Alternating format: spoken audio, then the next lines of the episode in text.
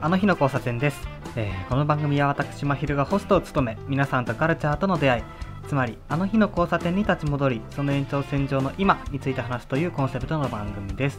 いつの日かこの番組が皆さんにとってあの日の交差点になったらいいなと思っております。ということで、えー今回も引き続き、えー高校時代の、えー、まひるの同級生ヒカルさんにゲストに来ていただいております、えーそしてですね、まあ、今回も引き続きまあヒカルさんとまあまひるの高校時代の話について、えー話していきます。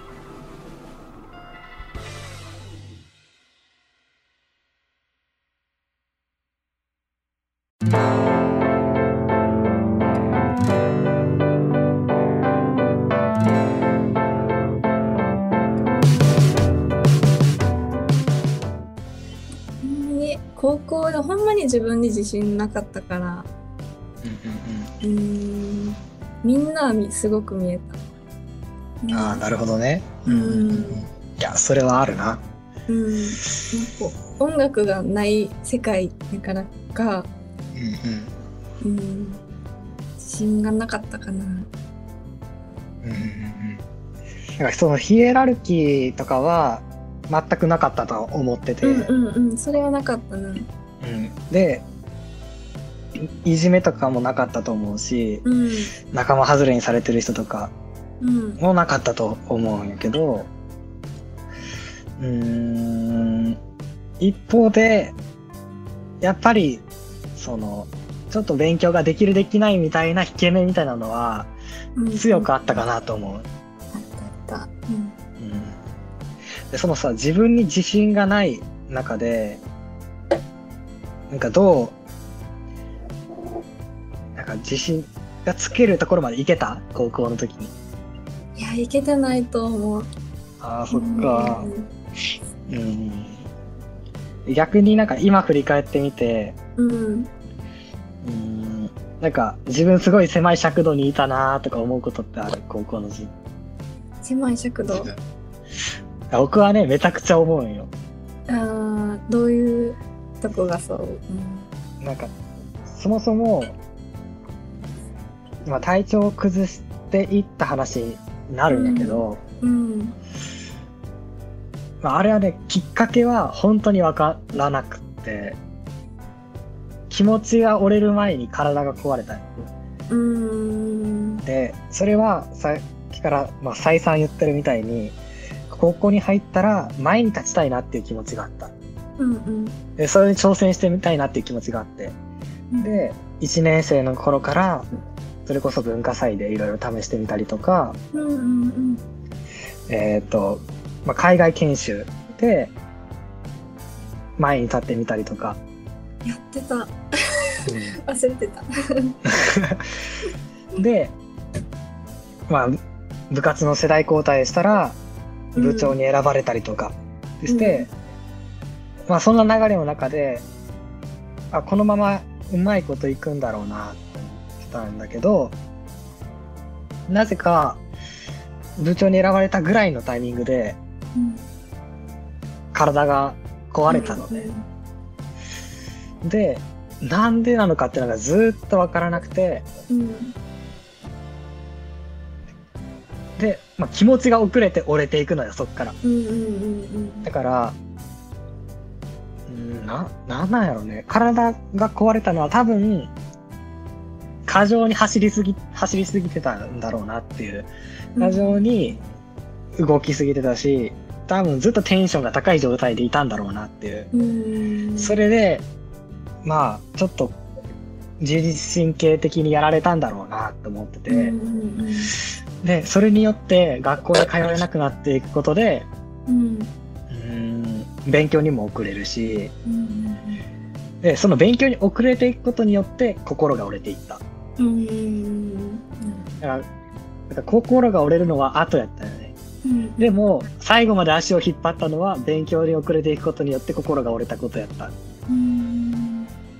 だから序盤は体が壊れたことが先だったんだけどうんうん後半は体がしんどいのか心が折れてるのかどっちが先に直せるのか、もしくは、今どっちが原因なのかがわからないみたいな状態だった。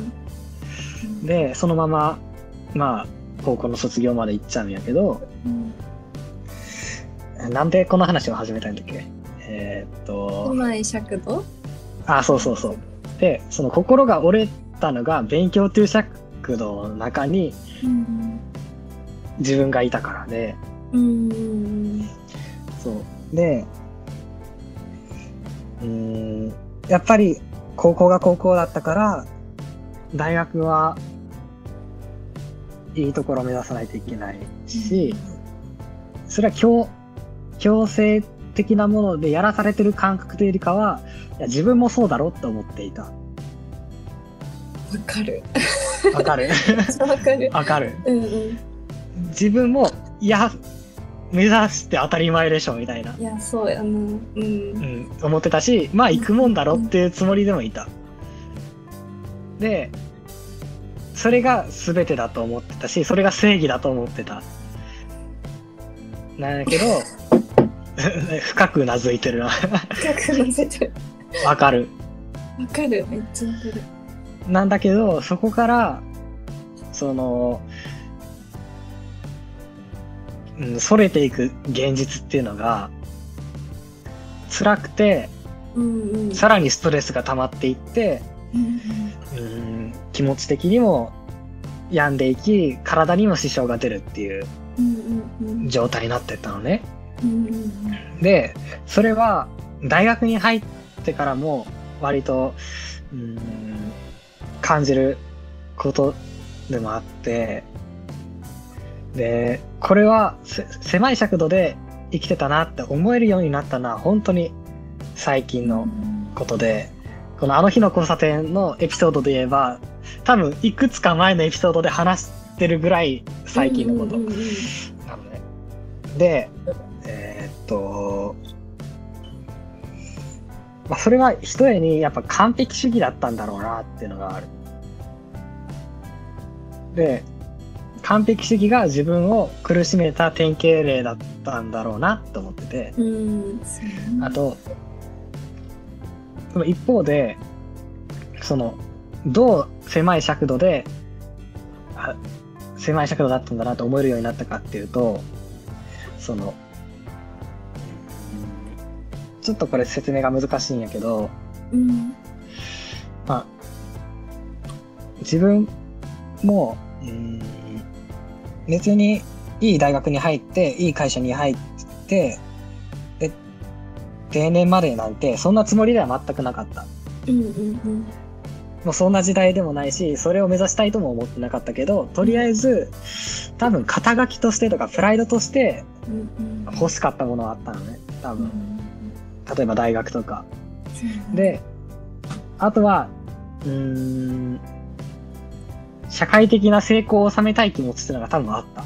うんうんその、仕事をして。で、えーと、それは、今振り返ると、すごく新自由主義的な考え方っていうのかな。うんうんうんピンとくる新自由主義的なって言って。分からへん なんか割と、なんか、うん、何にで、何でも目指せる。うんうんうん何でも目指せるし、何にでもなれる。で、成長すれば、やっぱり、成長するほどいいし、競争に勝つほどいいみたいな何感覚っていうのは、すごく曲解してるかもしれないけど、まあうんそんな感覚で自分はいて、うんだから割と競争社会とか、肩書きとか、スペックみたいなものを、ちょっと意識してたんだろうなって思う。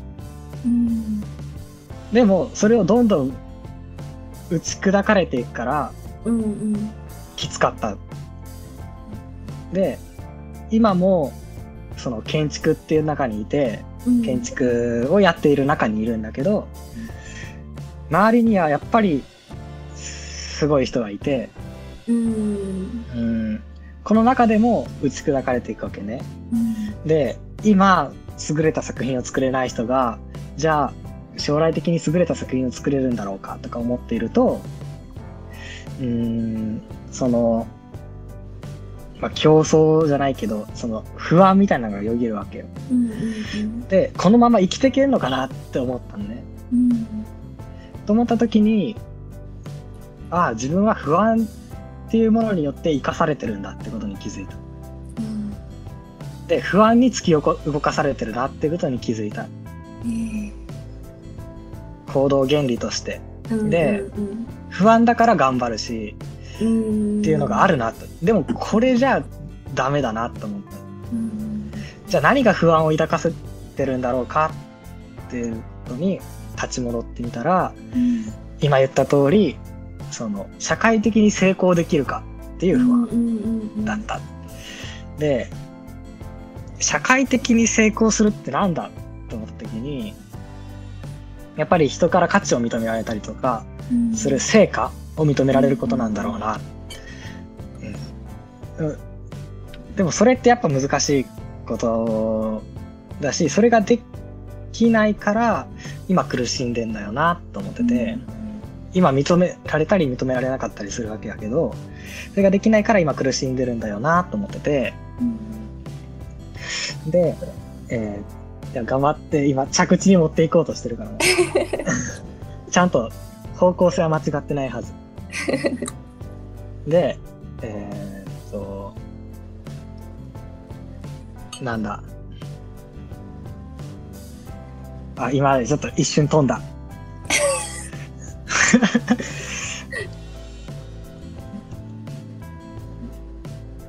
あそう。でまあこのポッドキャストあの日の交差点だったりとかうん。あとは自分でずっと振り返って書いてる文章とかあるんやけどそれって自分がどういう経験をしてどういう変化をしたかっていうのを結構喋ったりとか書いたりしてるのね。うんうんでそれがめちゃくちゃ楽しいんよね。うんで自分の中のすごくパーソナルな文脈をちゃんと残しておく。そそして自覚するってことがめちゃくちゃ楽しくって。うん。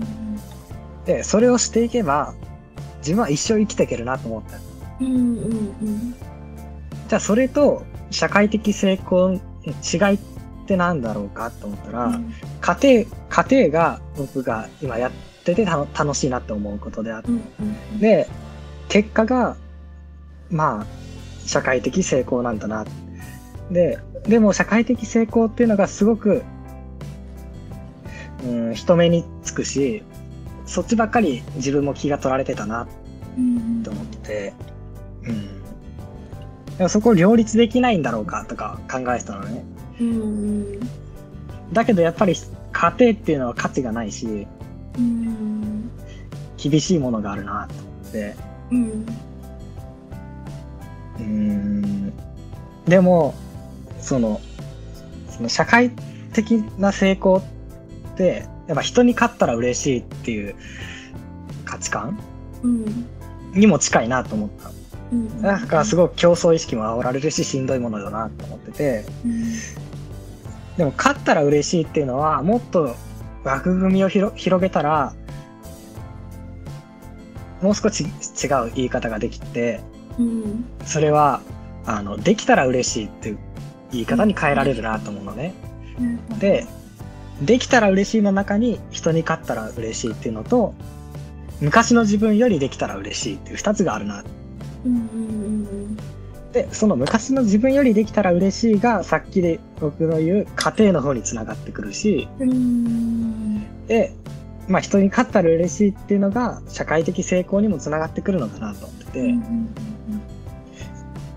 で、えーっと、でももう少し考えてみたら、えーっと、昔の自分よりできたら嬉しいっていうのを、うん、突き詰めていった結果として、たまたまそのタイミングで人より優れていたっていう状況があるだけであって、やっぱりそこを第一目標にするべきじゃないんだ。その勝つとか人より優れるっていうのが第一目標にあるんじゃなく昔の自分よりできたらっていう結果としてたまたまその状況として一人優れてたっていうのがあるだけなんだなっていうのが分かってきたよね。なるほど。スポーツ選手の言うところの結果は後からついてくるみたいな。うんそれが初めて理解できた瞬間やったよね。うんまあこういうの全部一人で悶々とやってるんやけど、そういうことかとか思いながら。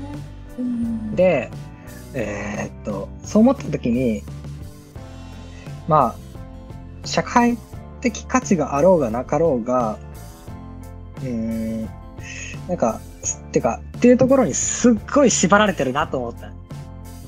うんうんうん自分が社会に価値があるかどうかっていうことに。うんじゃあその社会ってなんだっつったら、なんかすごく漠然としたもので、うんなんか実体があるものでもないなうんと思ってて、でもそれにすごく怯えてるなって思ったのね。うんで、そんな実体のないものに、まあ、自分はすごく怯えていて、んそのために怯えてるからこそ、頑張って能力を身につけようと頑張り、人より優れようと頑張りってしてるなと。で、それが人より優れること、劣る優れることができないことによって落ち込むし、うん病んでくなって思ったのね。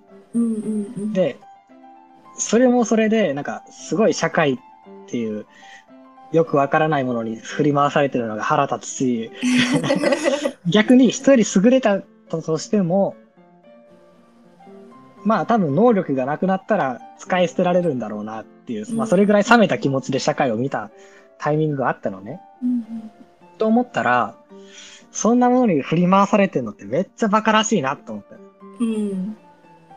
と思った瞬間に解放された気がしていて、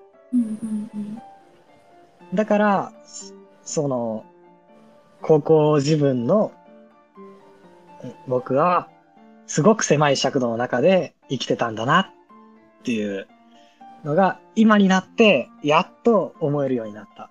うん。すごく長い話になったけど。でもすごい共感はできる。その高校の時に勉強っていう尺度だけで生きてたのはすごいうんうんうん、うん。一緒かな。だよね。うんだから、高校の後輩には言ってあげたい気持ちはある。わかる。でも、あそこで、それが全てじゃないよって言ったとて、その時まあ、にすべてな、すべてななんやよね。ああの時のてなんよ。そうなんよ。うん、どんだけ言われようが、お母さんにも言われた。すべてじゃないよって？うん。なんか別に志望校どこ行ってもそんな変わらへんよって言われたけど、当時はね、頑固やったからきっと。うん。自分も言われてたけど、やっぱり、やっぱすべてやったよね。そう言われようが目の前に受験ってものがあるんだ。しかも、高一入った瞬間から、やっぱり大学受験ってのは意識させられたもんね。ねうんうんうん。でも、高校時代に、まあ、僕からヒカルさんがどう見えてたかって言ったら、え。うん。やっぱり前回のエピソードで話してもらったみたいに、うん。あの、クラスでも、まあ部活でも、うん、やっぱり協調性はあるし、しっかりしてる人だなっていうイメージはあった。うん。だけど、あの、自分から自分からっていうところはあんまなくて、リーダーになるとか、うん、そういうイメージもなかった。うん、だけど、まあこういう話もしたら聞いてくれる人だし、うん、っていう信頼感もあった。うん。嬉しいなん。かそう、そういうタイプだったかな。で、高校生活重ねるごとによって、そうね、あんまか、ずっとそういう感じやったかな。うん。うん。逆に、逆に、僕はどう見えてた？えー、ね。でも1年生とかそのうん。体調崩す前はすごくあ明るいというか普通んに明るい人っていうイメージやったかああな。そうなんや。めっちゃそのなんていうの？クラスの中心とかいう明るさではなく普通に人として明るい人だったし喋りやすい人みたいなイメイメージやったと思う。うんうんうん。でまあ割とこう近くで体調崩してるのを見てたから、うん。まあ、完璧主義っていうのはもちろん感じてたしうん。なんかこうまあ自分とは真逆の人。えどういうところで？真逆というか私結構まあ楽観的というかうんうんうん。あんまりまあ人に興味がないわけじゃないけどうん。割と人と比べるとかも嫌いやし、まあうん。自分は自分みたいなそういうので見るから、なんてやろ。なんてうーんそんなに考え込むあことはししないというかうーん。から割と逆の人やなと思ってたし。うん。うんうんうーん。まあ 言っていいか分からへんけど生きづらそうやなってすごい思ってた。それは自分でも思う。うん。全然言ってもらっても大丈夫。うん。そういうそれで大丈夫かなってめちゃめちゃ心配やったかな。ああなるほどねどうそんるなとかそんなところで考え込んでて一生生きてけんのっていう感じ。そういうわけないけど。まあまあ。うん。うん。うん。そううん。ね。どういう人と見てたっていうより心配やった生きづら生きづらそうだなっていう。うん。これまあ前も話したんやけど。うん今の心配するっていう感覚ってどんな感じ？え。自分僕に対してだけじゃなくて人を心配するっていう感覚それがやっぱどうしてもわかんない。うんのね。なんかいろんなパターンを想像しちゃうというか。なんか例えばこの人にこういうことが起きたらきっとこの人はこうなっちゃうやろうなとか、うん。こうなったら辛いし今心配やなっていうか。あいろんなケースで、うん、そう妄想力があるから私。あなるほどね。ああ、うんそう、想像しちゃうか。へえ。そういう種類の心配もあるかな。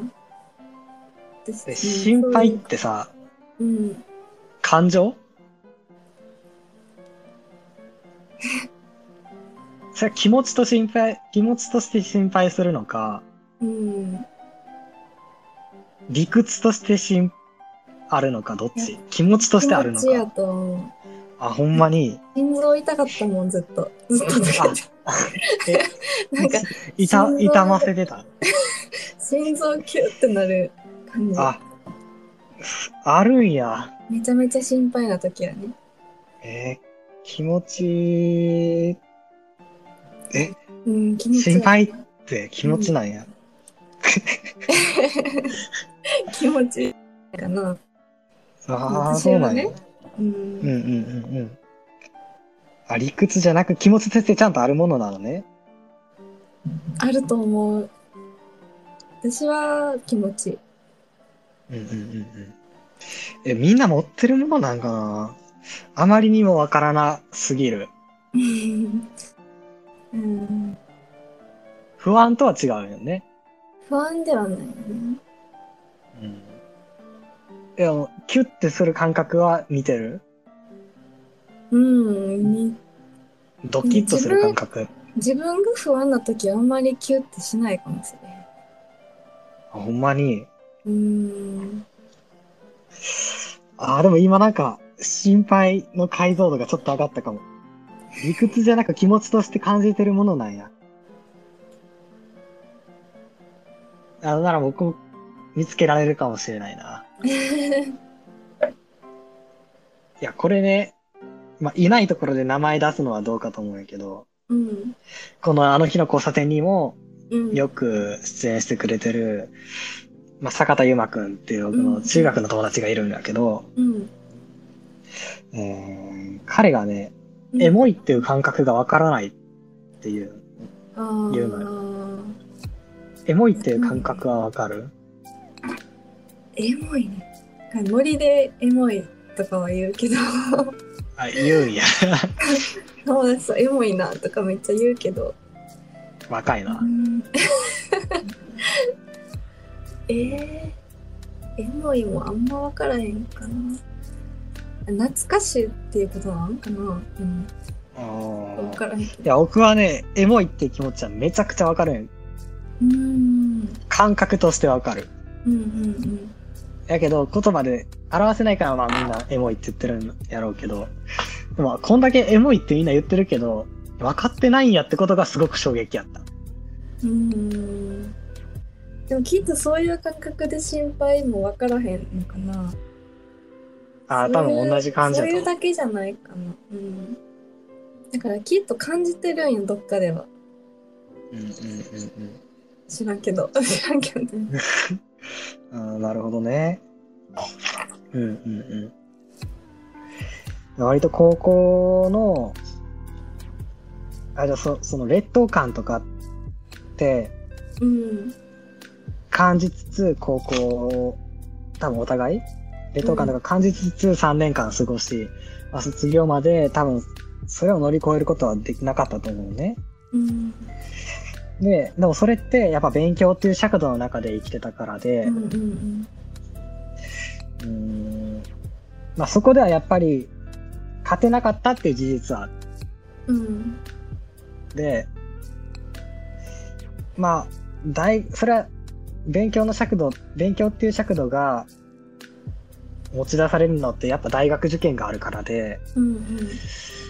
まあそれがなくなった今、その、劣等感とかって、うーん、やっぱなくなったりしてる。今はないと思う。うん。周りに。それは、えーっと、単純に状況が変わったからなのか、うん。もしくは、その、勉強っていう尺度だけじゃないよなって思えるようになったからなのか、っていうのはどっち？どっちなん、どっちなんやろうな。まあでも、就職とかにも関わってくるから、その、狭い尺度あ、うん。なんていうの。あ、多分そう、環境が変わったから、やと思う。その、なん、うん。その勉強とか就職の尺度があるのはやっぱ変わらへんし、まあ、そこはうんうん。うん、一緒やけど、やっぱ環境が変わったから、なのかな。うんうんうんううん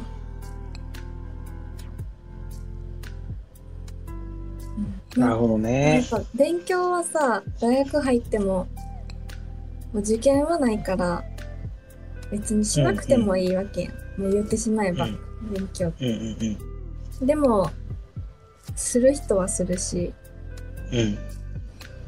それってやっぱ勉強したいからっていうのもあるけどこうできることが増えるうんうんのが、まあ、うれ嬉しいじゃないけどもともと私は行きたい学部じゃないとこに行ったからうん。全然興味はなかったけど、うん。まあ、知ってることも増えたしうん。日常生活に使えることも増えたしああ、そうなんや。そう、まあ、できることが増えたからうんそれは良かったなって思えたから多分劣等感もなくなるほどね。うんうんうん。ああ、それは素敵なことやな。でもまあ今言われて思い出したのが、自分も、なんか自分、多分ね、高校とか、もしくは大学入ってから数ヶ月ぐらい前までは、うん、自分に自信を持つっていう感覚がわからないってうん多分言ってたと思うのね。うんうん言われてたの覚えてる。うん でもね、自信持てるようになってきた。おで、それが何かって言ったら、この、ちゃんと自分の文脈を文字にしたりとか、話せるようにしうんなったってこと。うんそれによって自分で自分のことが分かるようになってきた。うんうんで、それで自信になってきたそうねなるほど感じがする。うんだからそれが、まあお互いに、なんかちょっと違うけど、やっぱ、こう、大学に入ってから、うーん、自信、違う方法であるけど、やっぱ自信っていうのは身につけてるのかもしれないね。そうだねうんうんうん。あと一個なんか聞こうと思ってたの忘れてたな。うん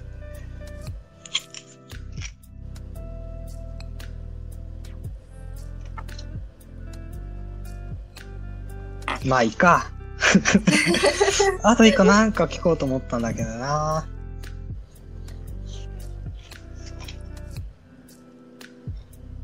あ、そう。じゃあ今言った、その自分で身につけられる、身に、自分で身につけてきたこととか、日常に活かせることっていうのが、うん。まあ増えてきたから、うーんと、まあ、ほずっと目指してきた道じゃない今の自分だけど、うんまあそれでも、それでいいのかなって思えるようになってきたってことか。うん。そうだね。なるほどね。うんうんそこがね、なんかさっき今言ってた音楽の話にまた戻るけど。うん、最近はもう練習時間めっちゃ増えたし。うん、長い休みの時は何時間ってやるけどそれってすごい自分と向き合う時間なのよ練習時間ってう。んそうだから自分のこできることできないことを認める力っていうか、自分に向き合う体力うんなるほどね。がすごく大学になってからついたなって思ってて、うんうんうんうんそうできないこと結構悔しいしうん。うん。なんやろ。嫌になるけど。うん。うん。あ言おうとしたこと忘れた。何やったかな。うーん。そうね。弱弱さを認める？認めてあげる力がすごい大事やなって思う。うん、まあ、にそは、それはそう思う。うーん。だし、うん、なんか、これも思うのが、よ、弱さって、まあまた社会の話になっちゃうけど、うん。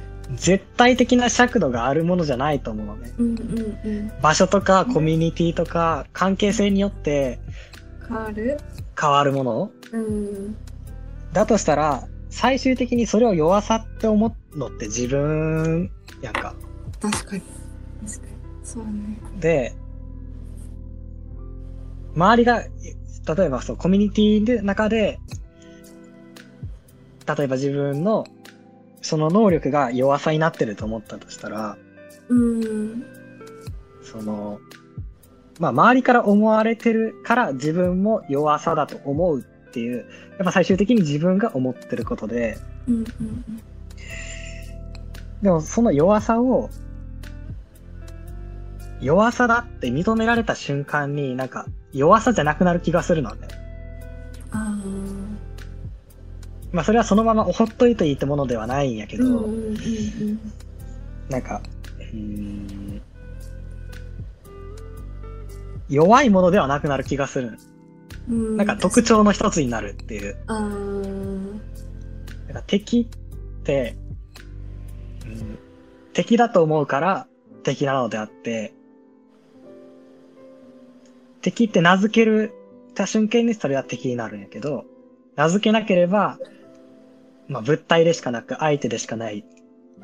で、それと同じ原理だと思ってて、確かに。受け入れてしまった瞬間に特徴の一つになるんだなっていう。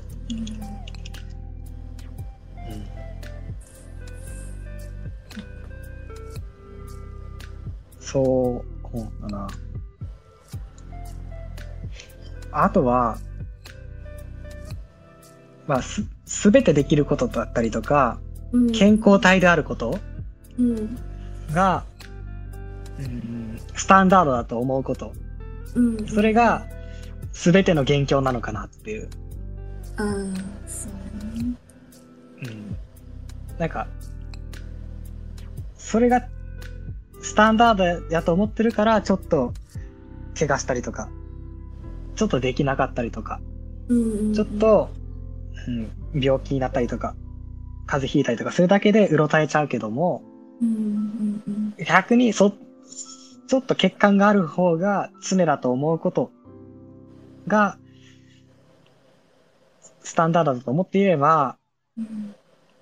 うん、心の揺らぎっていうのがもう少しマシになるんじゃないか。っていうのは、内田達郎っていう人の武士道っていう本を読んでて、えーあなるほどね。あ、なるほどねって思ってた。うんうん。うん、そう。でね、まあこれ最後に聞きたいなと思ってることなんやけど、うんもう。ずっとこ高校の時とかも、うん。まあ人生の目的って何だろうかってずっと思ってたのね。うん。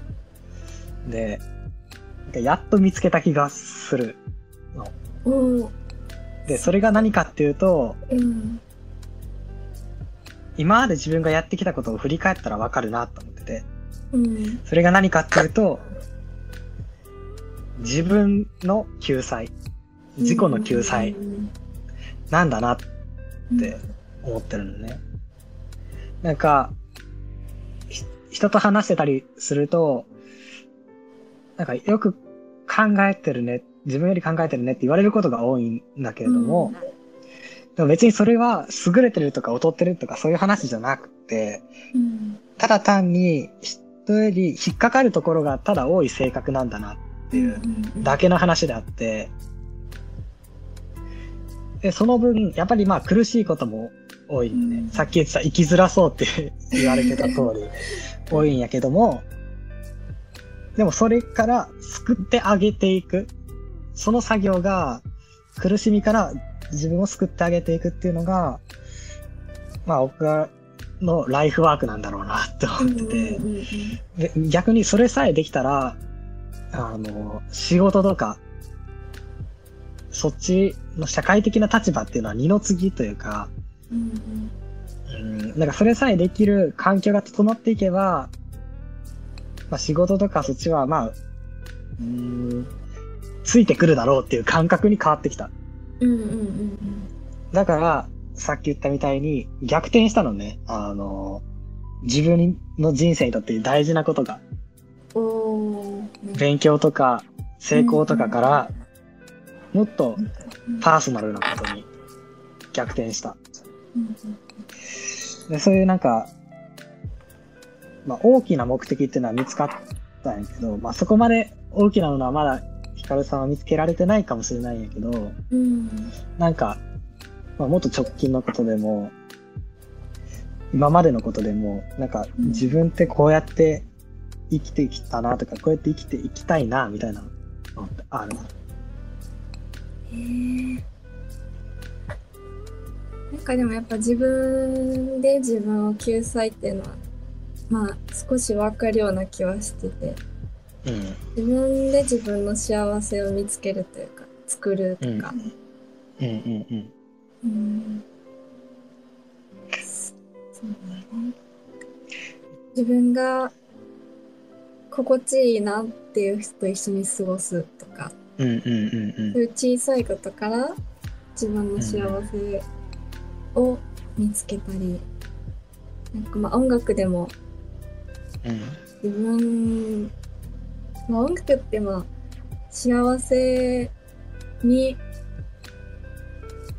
なるというかまあ聴いてる方もうん。聴く方も一つとして幸せになる方法やと思ってるし、うんうん。うん、そういうのを見つけたり作るのが自分はしていきたいなって思ってるかやっぱりね、あの、一番大事なところって、外に頼っちゃいけないんだなっていうことやわ。な。うーん。だから、その、外っていうのは自分のコントロールが効かないところね。だから、社会的な成功っていうのを一番軸にしてたら、それは自分のコントロールが効かないから、そりゃしんどくなるのも当たり前やのね。だから、それはやっぱり、うーんと、もっとパーソナルでもっとうち、うちのことを大切にしていった結果、うーん、生まれた、まあ、状況、状況なだけであって、うんうんうんうんやっぱり、そうね、その内側にフォーカスしていくことって大事なんだなってめちゃくちゃ思うわ。確かに。それがやっぱり救われていくことなんだなってうんういうん気がする。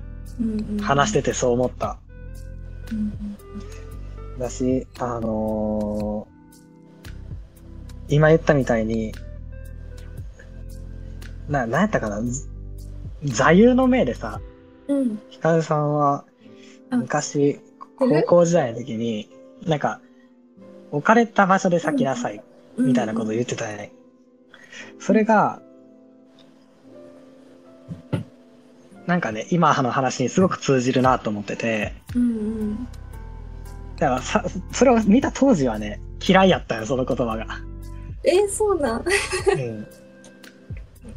うん。いや、それは、すごく考え方が違ったんだろうな、今とは違ったんだろうなっていうのの証拠でもあるし、あとはそう思えない自分が多分嫌いだったんだと思う。うんその言葉が嫌いというよりかは、自分がそう思えないっていうこと自体が嫌だったんだと思うんやけど、うーん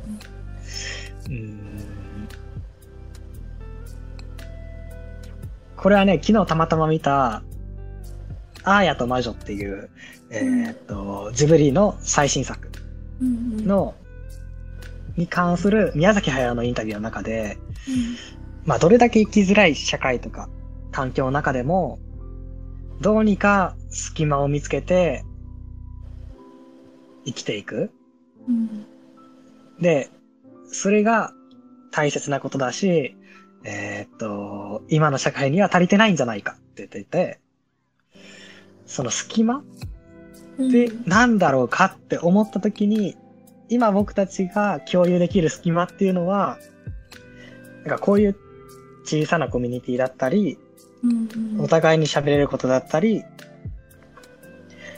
やっぱり自分の内側っていうのにフォーカスしていくこと。うんなんじゃないかって思った。すごく。置かれた場所で先に汗は今でもずっと大事にしてるね。あ、ほんまに。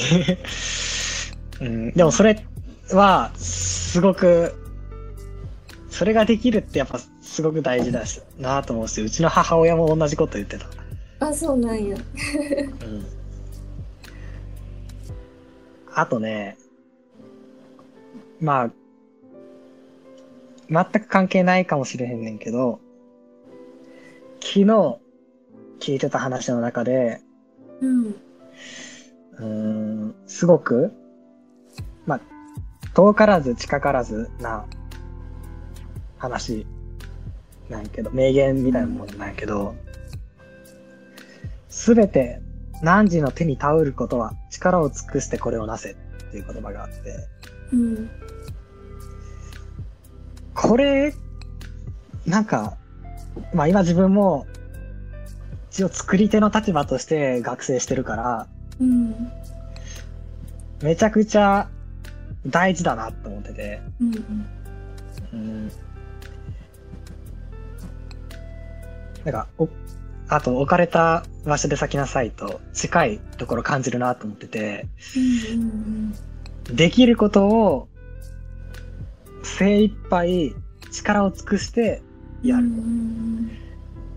うん。大事。うん、それは、まあ、めちゃくちゃ、どうでもいいんやけど、僕が、えーっと、風立ちぬっていう映画を見るために、えーっと、鈴木敏夫のジュビリ汗まみれっていうラジオ番組のポッドキャスト版をいろいろ聞き漁ってた中で言われてた言葉で、うん。まあまたジブリ関連で今の言葉がちょっと出てきたんやけど、うん。うん。そうね。なんか、こういう感覚も、なんか、受け入れられるようになってきた。かおー。素晴らしい。な。まあ、高校生活、小中高のキャラ付けとかも含め、まあ、いろいろ話聞いてきたけど、まああっち行ったりこっち行ったり、ま、一貫性のない、まあ、話になったけど、でも最終的にはやっぱり、うーん、なんかやっぱこの時代、時代っていう大きなくくりはできないけど、心がすさんでいってる感じがして、やっぱうりん。みんな。うん。で、その中でやっぱ一番大切なことは、より内側にフォーカスするっていうことなんだろうなって思う。うん。スピリチュアルな話じゃなくてね。うん。うん。で、それをなんか再確認できた気がした、今日は。うん。聞いてる人たちに頼る放送になってたのかっていうのはちょっと心配ではあるけど、結構に数で喋っちゃってた。けど、まあ、話してた本人、僕にとっては、まあ、いい放送になったかなうん。って思います。ということで、まあ、ヒカルさんを迎えての、まあ、生い立ちとか人格とか形成とかについては、割とたっぷり聞けたのかなと思うので、うん。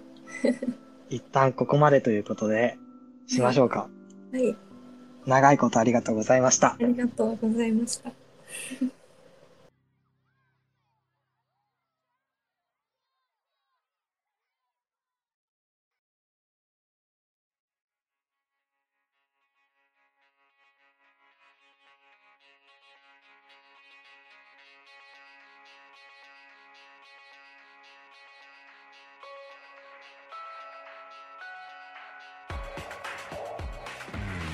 この番組を聞いての感想などは、ハッシュタグ、あの日の交差点をつけてつぶやいていただけると嬉しいです。また、たくさんの方とお話ししたいなと考えていますので、少しでも興味があれば、えー、真昼の深夜のツイッターアカウント、番組ツイッターアカウントにご連絡ください。どちらも概要欄に貼っておきます。それではまた次回お会いしましょう。真昼でした。